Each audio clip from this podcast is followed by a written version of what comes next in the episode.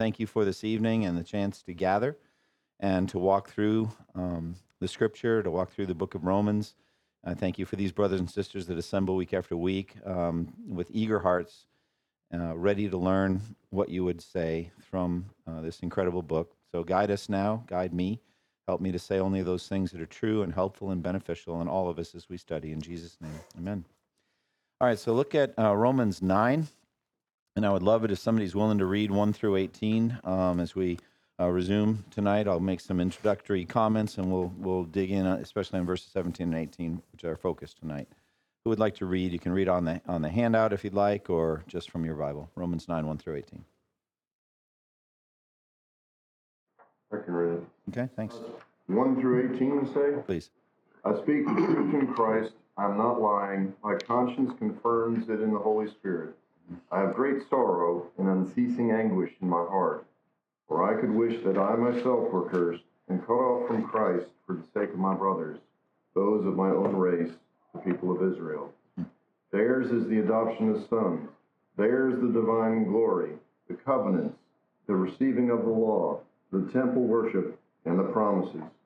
Theirs are the patriarchs, and from them is traced the human ancestry of Christ, who is God over all, forever praised. Amen. It is not as though God's word had failed, for not all who are descended from Israel are Israel, nor because they are his descendants are they all Abraham's children. On the contrary, it is through Isaac that your offspring will be reckoned. In other words, it is not the natural children who are God's children, but it is the children of the promise who are regarded as Abraham's offspring. For this was how the promise was stated At the appointed time I will return, and Sarah will have a son. Not only that, but Rebekah's children had one and the same father, our father Isaac. Yet before the twins were born or had done anything good or bad, in order that God's purpose in election might stand, not by works, but by him who calls, she was told, The older will serve the younger, just as it is written, Jacob I loved, but Esau I hated. What then shall we say? Is God unjust? Not at all.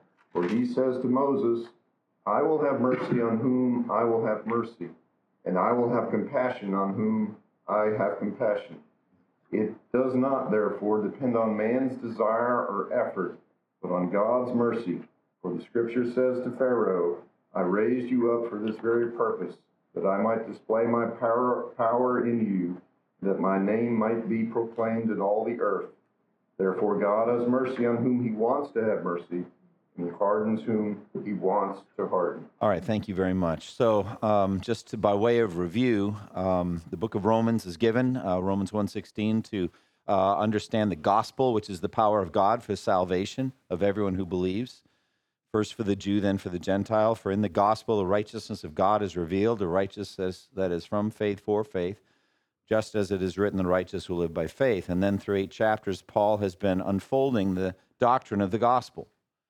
And it's a marvelous, uh, powerful, deep, rich doctrinal study that comes uh, at the end in Romans 8 with a crescendo of praise, saying that there's nothing in all creation, nothing, nothing in the entire universe that could ever separate us from the love of God that's in Christ Jesus our Lord.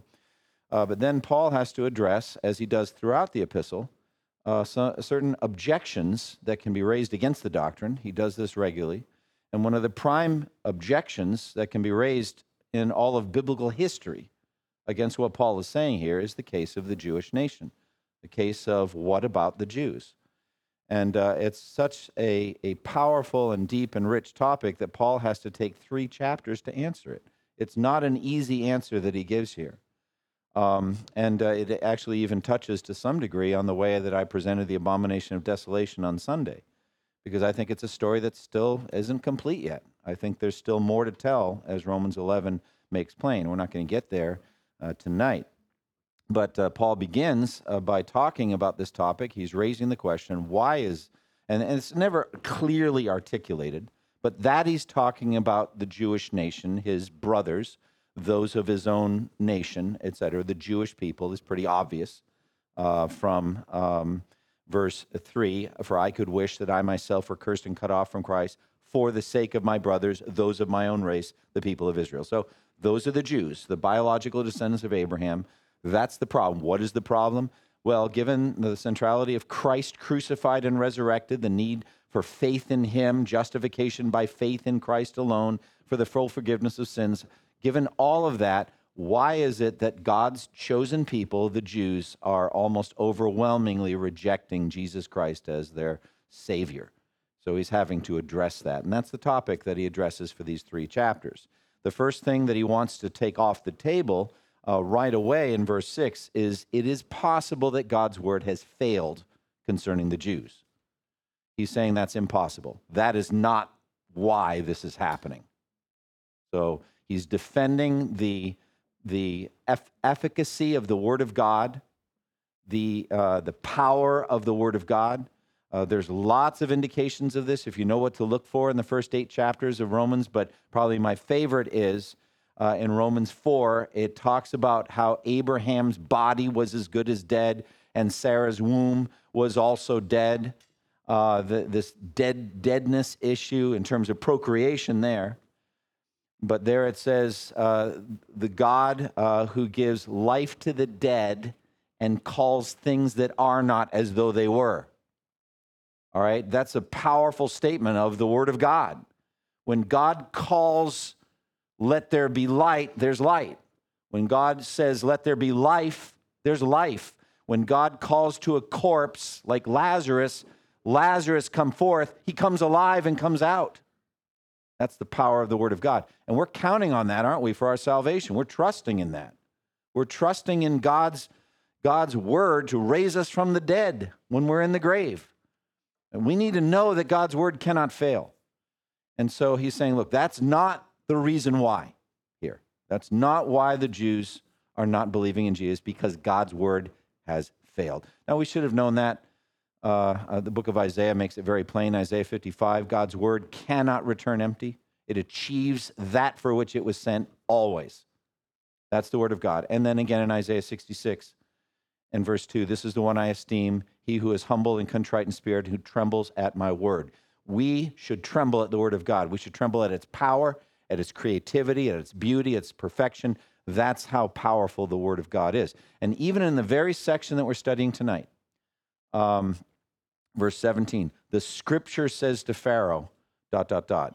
It's a very fascinating statement. I talked about it last time when we assembled. Uh, the most natural thing that we would expect there would be what? Not scripture says to Pharaoh, I raised you up for this very purpose. What's the most natural thing we would expect in verse 17?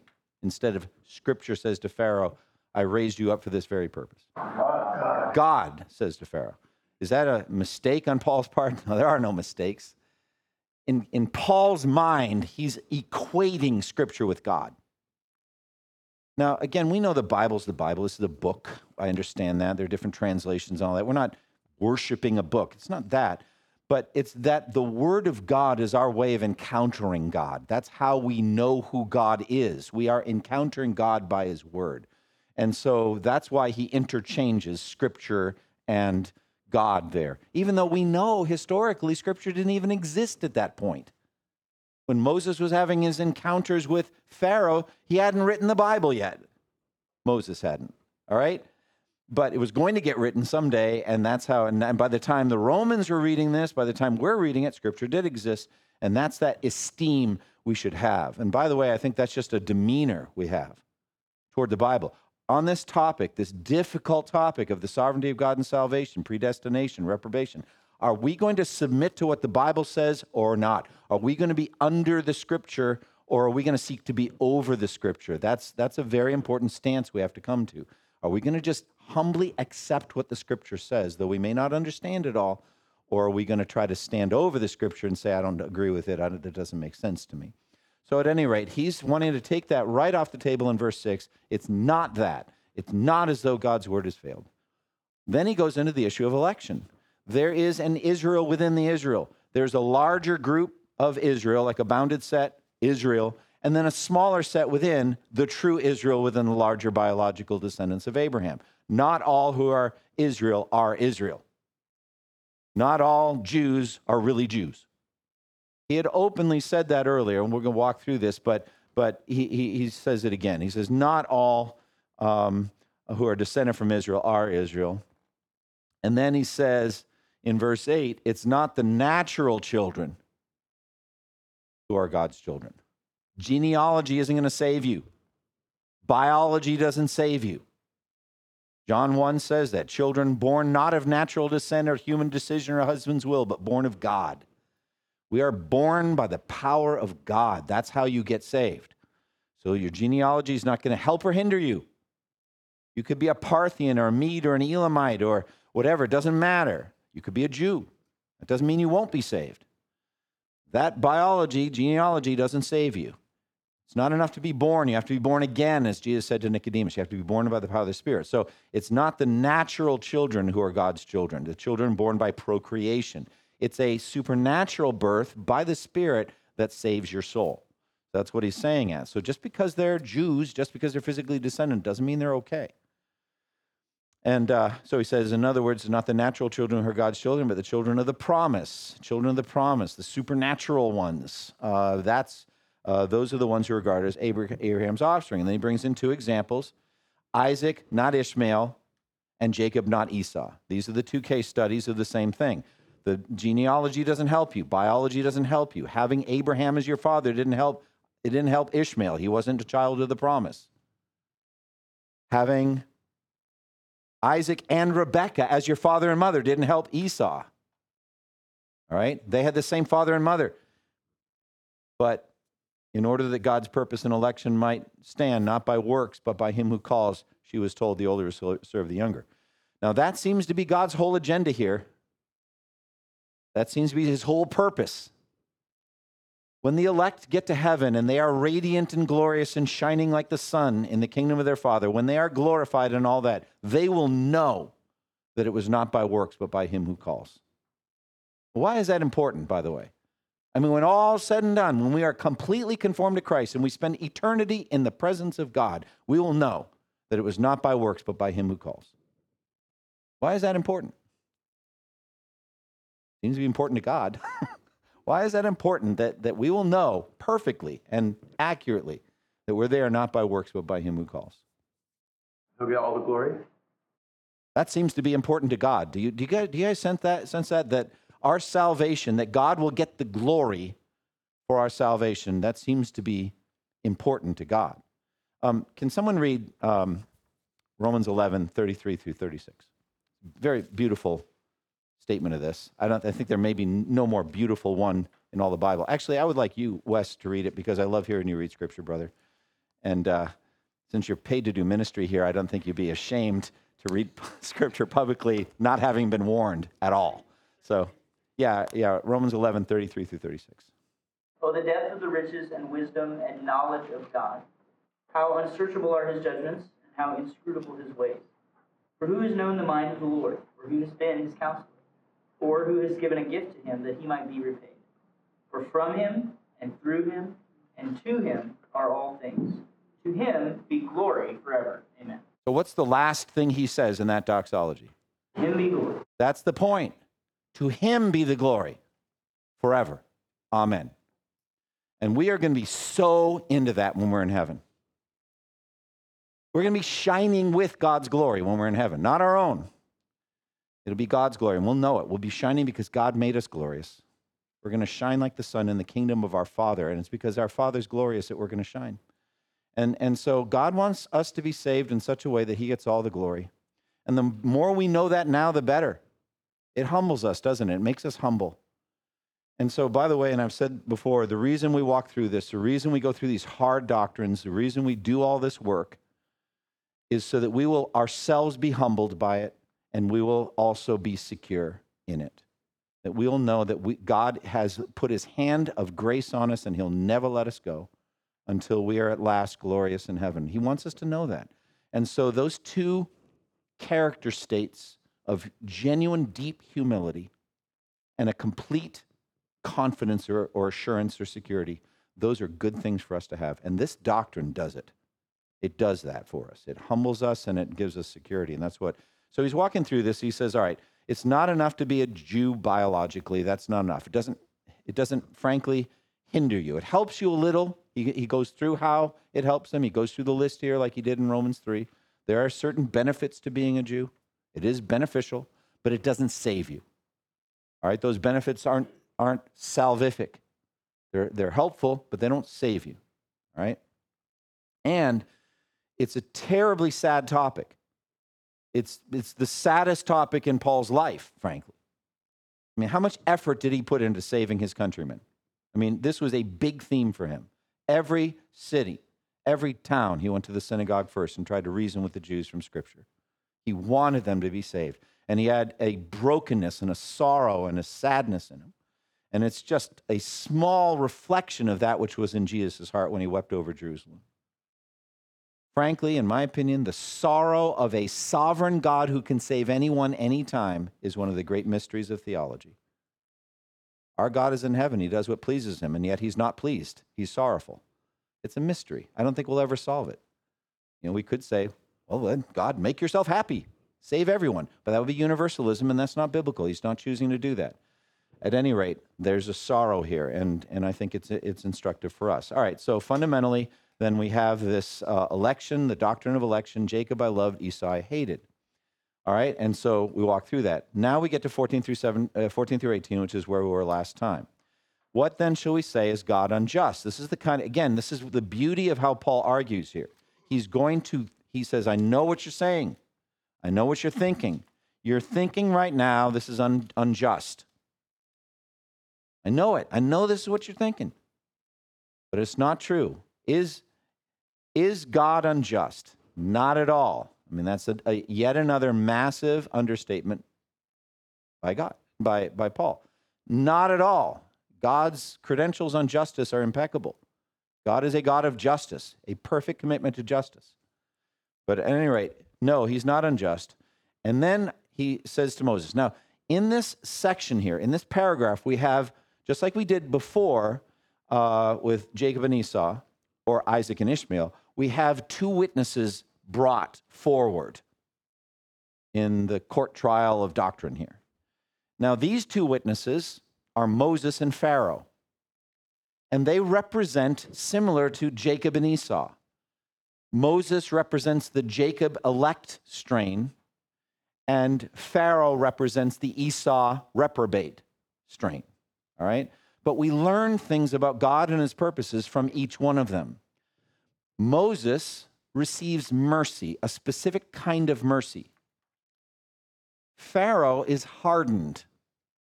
So the summation in verse 18 is God has mercy on whom he wills, and he hardens whom he wills. And one of the, one of the strongest, maybe even hardest to accept conclusions we can come to is that this is the twofold program for God for the entire human race. Every single human being gets one or the other from God. Verse 18. I think it's true. Maybe something that will take you a while to get to that point where you realize there's not a third category. God's not doing some third thing here other than having mercy or hardening. He isn't. He's either having mercy on you to the end of your final salvation or he's hardening you to the end of your final damnation. These are the two things that are going on in, in space and time. Now, I'm not saying we can identify the negative in space and time. We will in heaven because it will be a done deal. We will know who's in heaven and who's in hell. But now we cannot know who is being hardened. We just can know from verse 18 that there are people being hardened right now. And God is doing that. And God's not making any mistakes. It's not unjust or whatever. It's going on. So this is all just by way of overview, but this is what's happening in the world. All right, God is either showing mercy to people or He's hardening them, and that's the conclusion. And that's His answer to the problem of why is it the overwhelming majority of Jews are rejecting Jesus as their Savior. It's because God is having mercy on some and he's hardening the rest. That's the answer. And he's going to come back to that again in chapter 11. That is his answer. All right, so that's uh, uh, just an overview. Let's walk through it. Any questions as we before we go in detail. Okay, so Moses is the example of mercy. And what is the specific aspect of mercy that God gives him? Well, what does he say? All right, for he says to Moses, I will have mercy on whom I have mercy. Um, what is he talking about? Well, it was that encounter that Moses had with God on the mountain, on the whole, on the sacred mountain, in which at some point Moses was moved to ask God to give him, Moses, the greatest gift that God could give to any human being. None greater. What did he ask for on that mountain? What did he want from God? To see his face. Yes, show me your glory. That's what he asked for. I want to see your glory, your face, face being again, face, the face of God is an anthropomorphism, but face communicates God's intentions, you know, like the face, you know, what tells you more about your spouse about how he or she is feeling about you? Uh, their elbow or their face, you know? Pretty obvious, all right? You think about the, we talked about this at staff meeting the other day. Father of the prodigal son. Prodigal son comes back from his vacation, if you want to call it that. And he sees his father running toward him. How important is his father's face at that moment?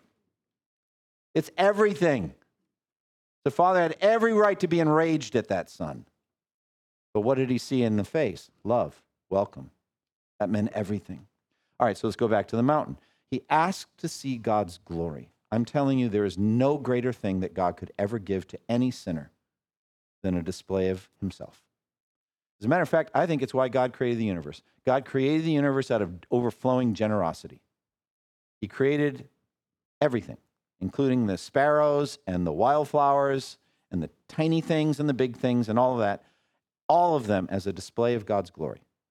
And then he created angels and humans with an ability to understand it and appreciate it because he's generous, not because he's needy. He already knew how great he was. He didn't need to make anything to know how great he was. All right, but he did it for us. And so he makes this beautiful universe with the stars, the sun, and the moon, and the earth, and all of the flora and fauna, and all the beauty and all that, so that we can know him.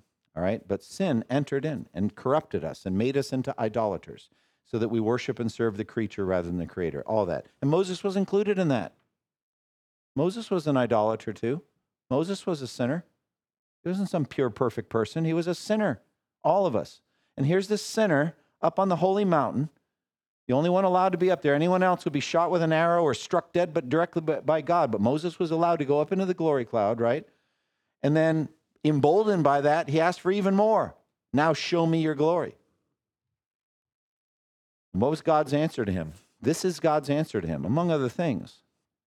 Now, he did say, No one can see my face and live. I can't show you all my glory because, and this goes into 1 Corinthians 15, flesh and blood cannot inherit the kingdom of God. You can't handle it.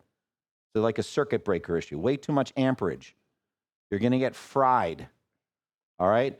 But I will show you a little. I put you in the cleft of the rock and I'll cover you over and you'll be able to see the trailing portions of my glory. But he doesn't get in any of that in Romans 9.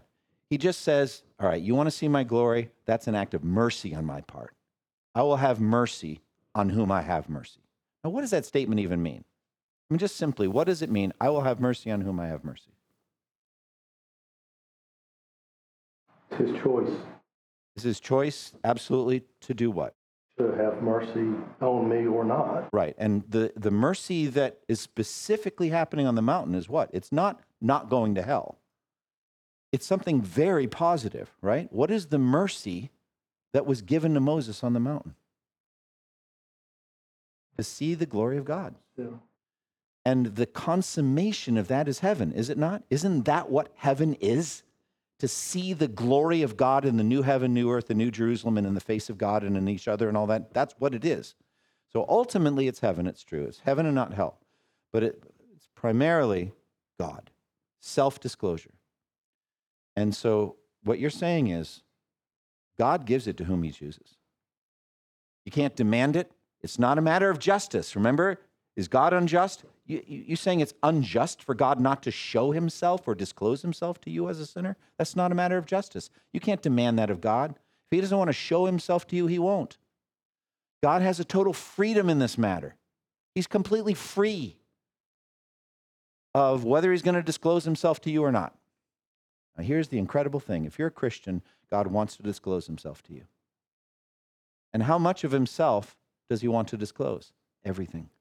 He wants to, he wants to show you everything. He wants to tell you his reasons for everything. Shall I hide from Abraham what I'm going to do? He doesn't want to hide anything from us. Isn't that incredible? Now, this is eternal life, that they may know you, the only true God. He, that's what eternal life is, is to know God, to know his mind, his purpose, his intentions, his all of that. And we're going to study that forever in heaven. You're not going to learn it all here on earth. You're certainly not going to learn it tonight in this Bible study. All right, you'll learn a little portion of it. But God wants to show you everything. And that's mercy, isn't it? But you can't demand it. It's not a matter of justice. It's not a matter of if he shows it to one, he better show it to everybody. That is just not true. God doesn't have to show it to anybody. And he doesn't have to show it to 10% of everybody's. He doesn't have to do any of that. He just does it as he chooses. Does that make sense? Now, how does that help explain the Jewish problem? I will have mercy on whom I have mercy, and I will have compassion on whom I have compassion. How does that explain the problem that Paul's addressing here?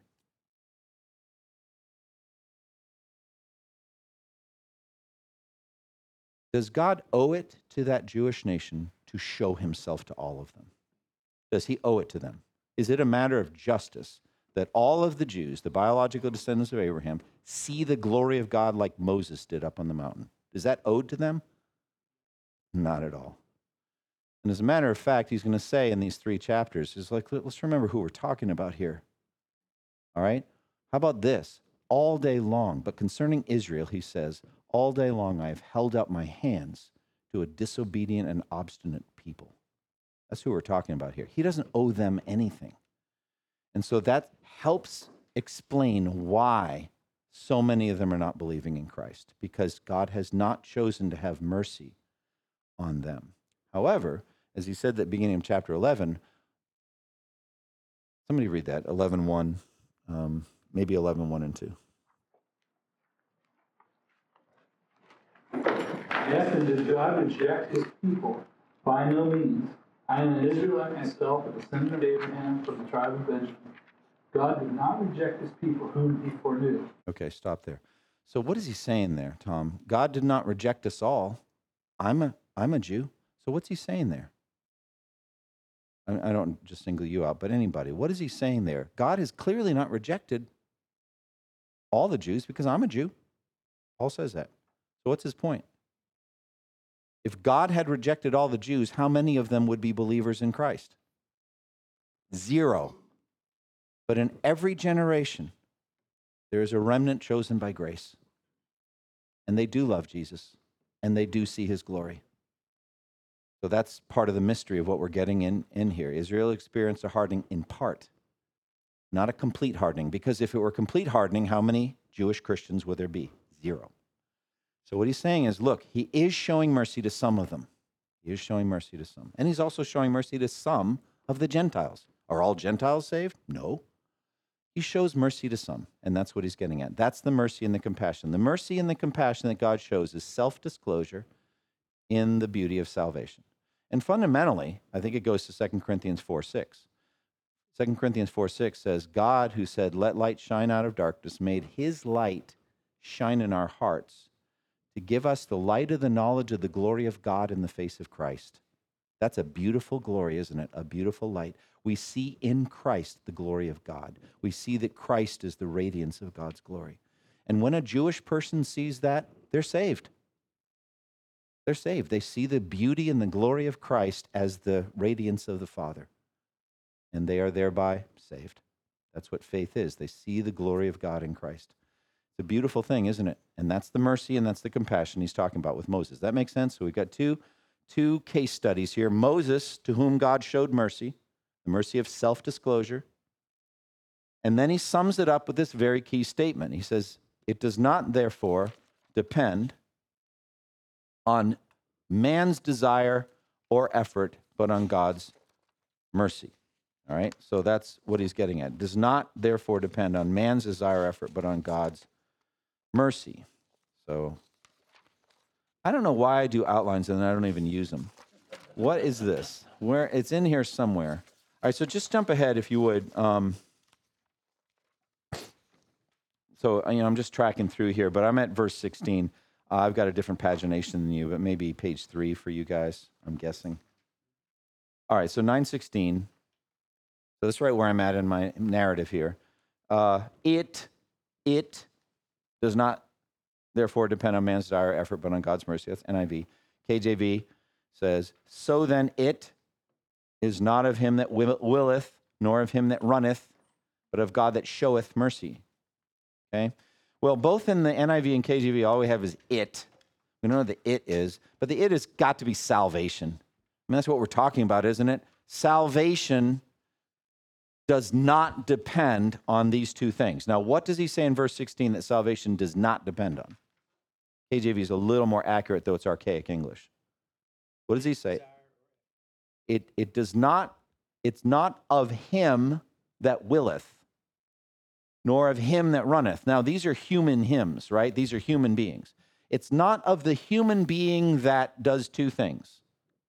What are the two things that it doesn't depend on that human beings do? In verse 16. Fire and effort. So, will, it's not based on human will, and it's not based on human running.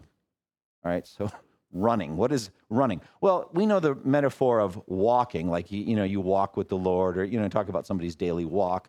It just has to do with your lifestyle. So running would be a lifestyle only with exertion. I think it's a picture of exertion, of maximum energy. All right, so it doesn't depend on those things. Salvation does not depend on human will, and it does not depend on human exertion, but on God. And again, that's where we have it's it's like you, you could focus too much on the mercy. It's it's not a matter of the mercy here. It's a matter of God who shows mercy. So it's not of the man who wills or the man who runs, but of the God who has mercy. Does that make sense? That's the emphasis in the Greek. So again, what's pitted here is it's not by man, but by God. Same thing we had earlier on election. You know, in order that God's purpose in election might stand, not by works, but by him who calls. So the calling is not the point, although that's how he does it. It's based on him, God. God wants to be the center of all of this, and he is. Salvation is of the Lord. And so it does not depend on human will, and it does not depend on human running. Now, having said that, how do you make sense then of Hebrews 12, which says, Let us lay aside every weight and the sin that so easily entangles, and let us run. Let us run with endurance the race marked out before us. Or 1 Corinthians 9, that says, I do not run like a man running aimlessly. I do not fight like a man beating the air. You know, I run a race, I run so that I may obtain a crown. So Paul says in 1 Corinthians 9 he runs. Hebrews 12, the author says we should run. So apparently we do run. Before we run, do we do any willing? Do we will? Yes. So this doesn't remove human will and it doesn't remove human effort. But what it does is it says something else comes first. And the thing that comes before you will and before you run is God had mercy on you. And because he had mercy on you, you're going to will and you're going to run. Does that make sense? So it's not he's not denying human will here and he's not den- denying human effort.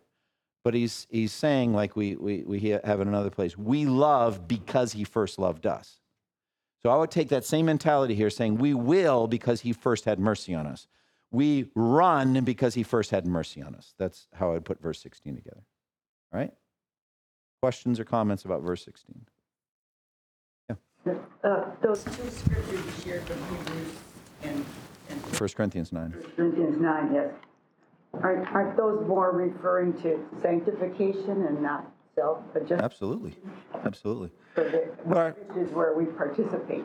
Yeah, yeah. Because sanctification is a matter of human exertion and will. It's a col- collaborative effort. We work and God works. We work out our salvation, for it is God who works in us. God works, we work. That's sanctification. Did y'all have a good day on sanctification today? How, how, how'd it go? That you work and God works. You work and God works. It was a collaborative effort between you and God today. How, would you give yourself a good grade? How'd you do today, Stephanie? Go ahead. Oh, I had a question. Okay. All right, go ahead. Um, do you think that, that we should pray like Moses, We should what?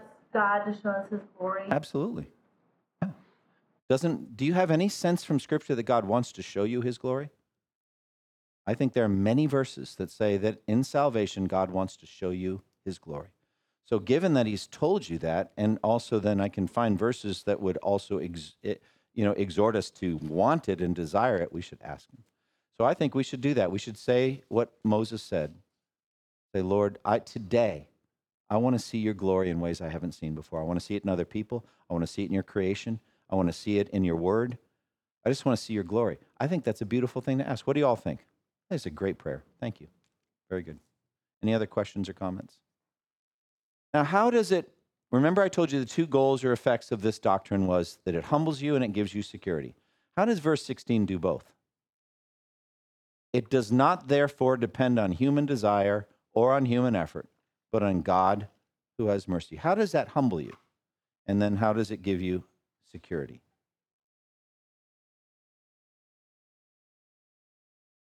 Since it, since it doesn't depend on our uh, will or exertion, there's no room for boasting in us. There's no boasting. We can't boast in our willing or our running. All right. So it, it's, it's very humbling. It's, verse 16 is a humbling verse. How is it a, a security verse or an assurance verse? How does it give you assurance? God's doing it. We can't screw it up. But we try, though. Boy, day after day, we try. We don't intend to screw our salvation up, but we, we do. And yet, for all of that, God has mercy on us, and He's determined. Surely goodness and mercy will follow us all the days of our life. God is determined to show us mercy. He's more determined than we are to receive it. It's amazing how determined God is to show us mercy. So, anyway, 916 gives you assurance, and it gives you also humility. All right, but let's go down to verse 17 and 18 and see if we can understand them. All right? So, the next question is the justice of God and unconditional hardening of the reprobate. So, it is not a matter of injustice if God doesn't show you mercy. We've covered that. God doesn't owe that to anybody, He doesn't owe self disclosure to anybody. So, no, He's addressing what then shall we say is God unjust? And He brings out Moses and He brings out Pharaoh as examples of why no, no, no, God's not unjust. So, on the positive side, it's not a matter of injustice to not show himself. All right, well, now let's talk about Pharaoh. All right, so we're going to bring this up the justice of God and unconditional hardening of the reprobate, illustrated by Pharaoh. Now, in the world, as I said, God isn't just showing mercy to people. That's not all he's doing in the world, he's also doing something else. And this verse, 17 and 18, says that God's doing what to people in the world? Hardening. He's hardening them. So we need to understand what that means. What is that? All right, God is hardening people. He hardened he hardened the Esau's, he hardened Pharaoh. All right. So that means uh, everyone in the world gets one or the other. And I mean for your whole lifetime. I believe that God starts working on the elect in terms of their consciousness, in terms of their education, in terms of the forces that will lead them to salvation from the moment of infancy, from, from the very beginning. God is, is showing mercy whole life. Do you believe that God shows mercy to the unconverted elect? I can tell you by way of testimony, I almost drowned in Lake Winnipesaukee as an unconverted elect person. I'm very glad I didn't. I hadn't come to faith in Christ yet. I would have gone to hell. So, was God saving me by another motorboat coming out and pulling me like dead weight out of that water? Part of God's salvific mercy to me? You better believe it was.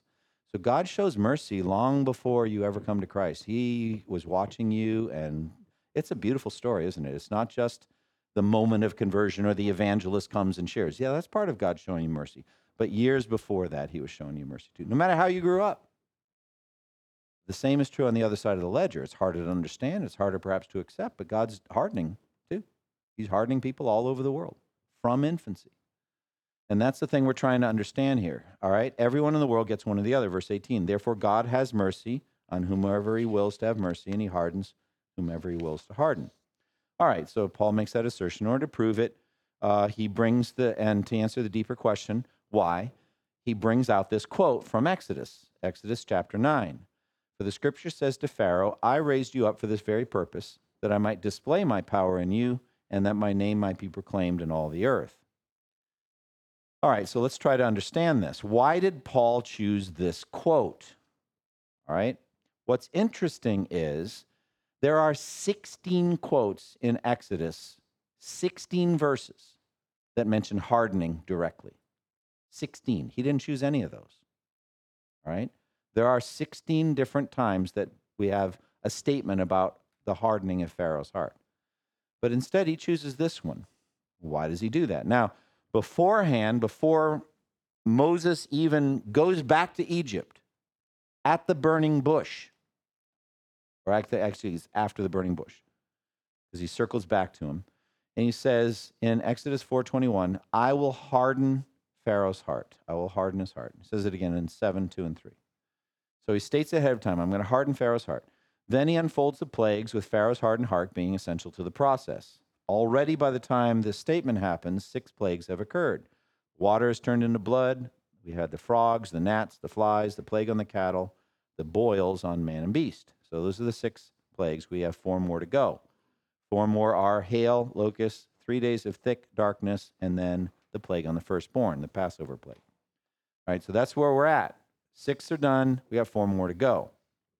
All right, in between plague six and seven, God makes this statement to Pharaoh, Exodus 9.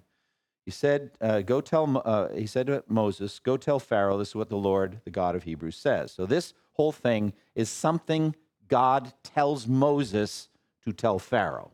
But I cut that out. Um, but that's what's going on. This is what the Lord, the God of, he- of the Hebrews, says: Let my people go, so that they may worship me. Or this time I will send the full force of my plagues against you and against your officials and your people, so you may know that there is no one like me in all the earth. For by now I could have stretched out my hand and struck you and your people with a plague that would have wiped you off the earth. But I have raised you up for this very purpose, that I might show you my power and that my name might be proclaimed in all the earth. All right, so in my opinion, Paul chooses that quote and not any of the 16 on hardening because it explains why God hardens. It gives a reason why. Why the hardening? Is that something that would pop in people's mind? Why would God do that? Why would he harden somebody? And so, what does verse 17 tells you about God's purpose about the reprobate? Why do they exist? Why do they live at all? We're going to get more into this in 19 through 23, uh, Romans 9, 19 through 23. But just looking at verse 17, what's his reason? He would be glorified. So it's a display of God. God is using Pharaoh, he's using Pharaoh to put himself on display. Would you say that that's true of all the reprobate? If you ask, why do they exist at all? It is to put God on display. It's a general purpose that puts God on display. I think that is the biblical answer. It's what he's going to give in the question what if God, choosing to show his wrath and make his power known, bore with great patience the objects of wrath prepared for destruction? What if he did this to make the riches of his glory known to the objects of mercy? That's all display language. Display, display, display. They exi- exist to display. The clearest example of a reprobate person in the entire Bible is Judas Iscariot. Would you say he meets the condition that God raised him up to put himself, God, on display? Did he serve that purpose? He definitely did. Very well. And that is the answer of why then did Judas even exist? All right, and that's what we're getting at. But Judas, like Pharaoh, like Esau, they're all examples of that kind of approach to life. And you're asking, why do they even exist? And so he says, Look, I raised you up for this very purpose. Now, John Piper asked in his book, The Pleasures of God, why didn't God make short work of Pharaoh? What does that mean, by the way? Short work of Pharaoh. But one plague killing. Does he need a plague? Does God need a plague? No, he's like, let my people go. I don't know the Lord, and I'm not going to let people go. Bang, he's dead. It's like, could God have done that? Oh, without any problem. It's not hard for God to kill somebody. Why? Because in Him we live and move and have our, have our being. God, as we said, you know, in my in my um, sermon on New Year's Eve, uh, quoting Daniel five, um, God holds in his hand your life and all your ways. That's true of every human being and every demon and every angel. God sustains their very existence. If God doesn't want to sustain your existence anymore, you will stop existing. That's not hard for God to do. Does that make sense? So that's what short work means. So why does he want this elaborate 10 plague thing of going back, going back again, going back again, and by now, blah, blah, blah? Why 10 plagues? Show his power. He wants to put himself on display. He wants the whole thing done. What do we learn? What do you learn from God or about God in the 10 plagues? What does it show you about his uh, scope, his repertoire? I mean, what, what, do you, what do you learn there? What can he do? Whatever he wants to do. He can make the sunlight like it's dark. He can bring, hail out of a clear blue sky. He can, he can do anything he wants to do anytime. Yeah. It seems like he especially wanted to do the last one because Why do you say that? Show us about Christ. Okay. The plague on the uh, on the firstborn. God wanted the Passover. He wanted it done. All right. And by the way, the sermon I wrote this week that I'll preach, God willing, in five weeks was the Passover. It's now two days before the Passover, and it's time for preparations being made. Jesus died at the Passover. Was that an accident? You know it's not. So you're right. He wanted that centuries old story to then be reenacted again and again by the Jews in their religion and Jesus to fulfill it. And I, th- I find it fascinating that Jesus' enemies absolutely did not want to kill him during the Passover. They absolutely did not want that. That's the last thing they wanted. Why? Because there's like a quarter of a million or half a million Jews in Jerusalem. They did not want a big show or display. They wanted to quietly take care of Jesus a few weeks later, right? And when did they kill him? Exactly at the height of the Passover. Because God, it's his plan. But here I'm stealing my own thunder from a sermon in five weeks. But anyway, you, but there it is. God wanted the 10th plague and he wanted the Passover, and it's, it, he wanted to put his, his attributes on display. Before the eighth plague, locusts, all right? Listen to this Exodus 10 7. Pharaoh's officials said to him, How long will this man be a snare to us? Let the people go so that they may worship the Lord their God. Do you not yet realize that Egypt is ruined? This is the eighth plague. I mean, by then you've got gnats and frogs and all. It's horrible. Absolutely horrible. So I would think a simple, enlightened self interest would kick in at some point, right? Long before you get to the 10th plague. Somewhere in there, you're going to come to your senses and say, look, this is a losing battle. Let's give in. But it doesn't happen. Why not? Well, we know from the account it's because God hardened Pharaoh's heart so that he could do all 10 plagues. Why? Because God wanted to display the greatness of his power and make a name for himself by his incredible achievement of bringing Israel out by a mighty hand and outstretched arm, as he says again and again. He wants to make a great name for himself. Why does he want to do that? Why does God want to make a name for himself? Well, because everyone who calls on the name of the Lord will be what? Saved. And you're not going to call on a name that's not great. And you're not going to call on a name you've never heard of. And so he's going to get to that in chapter 10. So, essential to salvation is God doing some awesome things, right? Some great, great, awesome things that then make a name that you'll call on. Jesus did that with his miracles, right? He has a whole track record of awesomeness, four gospels of awesomeness. So you look at that and say, truly, this man is the Son of God. See what I'm saying? He makes a great name for himself. And so that's what he wants to do. All right, now, as we come to the hardening, the most common escape is, ah, yes, but Pharaoh hardened his own heart first. Then God judicially hardened it. John Wesley does that. You can read it. Uh, he, I will harden his heart. This is in Exodus 4:21. Wesley's comment after he has frequently hardened it himself, willfully shutting his eyes against the light. I, God, will at last permit Satan to harden it effectually. So Wesley brings in Satan at that point, um, which is interesting. I think Satan does have a role. And then in Exodus 9:12, this is Wesley's comment. Now the Lord hardened Pharaoh's heart before he had hardened his own heart and resisted the grace of God, and now God justly gives him up to his own heart lusts, to strong delusions, permitting Satan to blind and harden him. Willful hardness is commonly pu- punished with judicial hardness. Let us dread this as the sorest judgment a man can be under on this side of hell. That's a very strong statement. All right, now in one sense, it's true. God's hardening of Pharaoh's heart did not take him in a direction he didn't want to go, right? He took him exactly where he wanted to go. It's not like he's going one direction and then suddenly he's going a different direction. However, if what Wesley and others mean is that God was waiting to see what man would do, who knows? We'll have to see.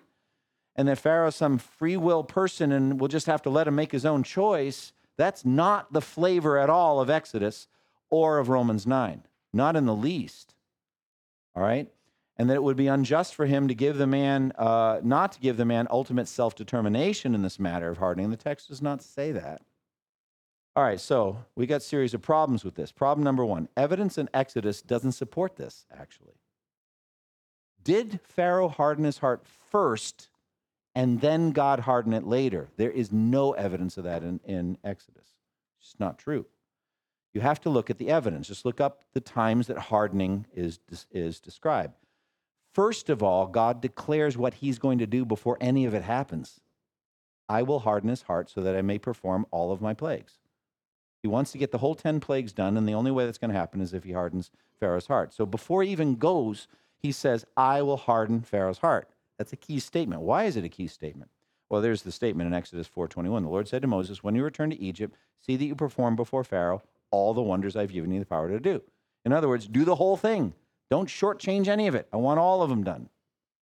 But I will harden his heart so that he will not let the people go. So the initial accounts say nothing about who hardened Pharaoh's heart. Wesley and the others say that uh, uh, Pharaoh hardened it first. Then God hardened it. Frankly, the first two times that Pharaoh's heart was dem- demonstrably hard, it is unclear who hardened it. Doesn't say. After Aaron's staff became a snake, remember that was the first time. Remember how he threw it on the ground and it became a snake?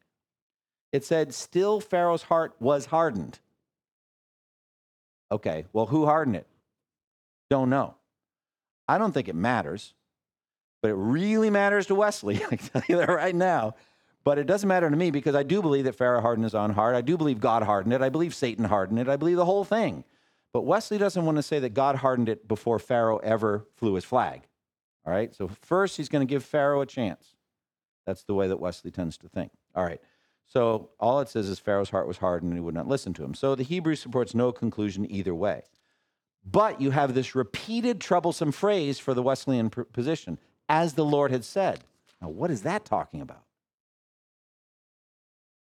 All right, as the Lord had said means, as I told you.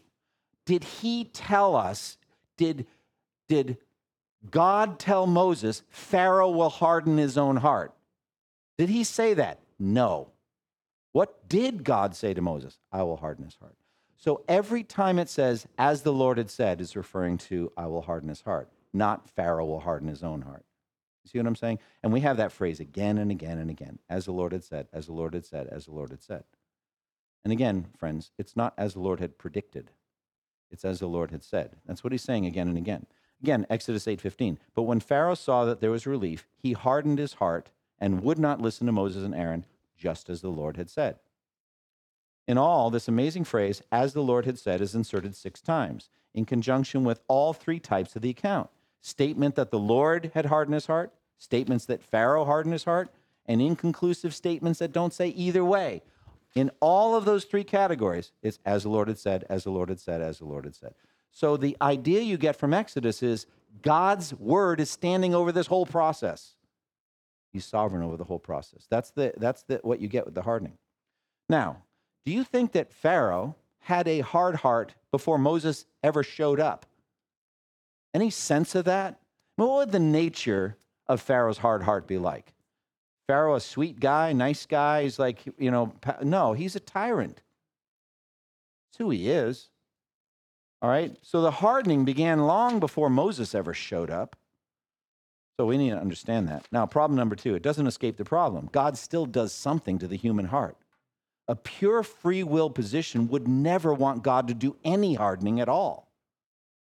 You're going to keep letting people make their own choice. Pure Pelagianism and says you got to make your own choice. God's not going to get involved. But even Wesley acknowledges at some point God steps in and he takes the ball out of your hands.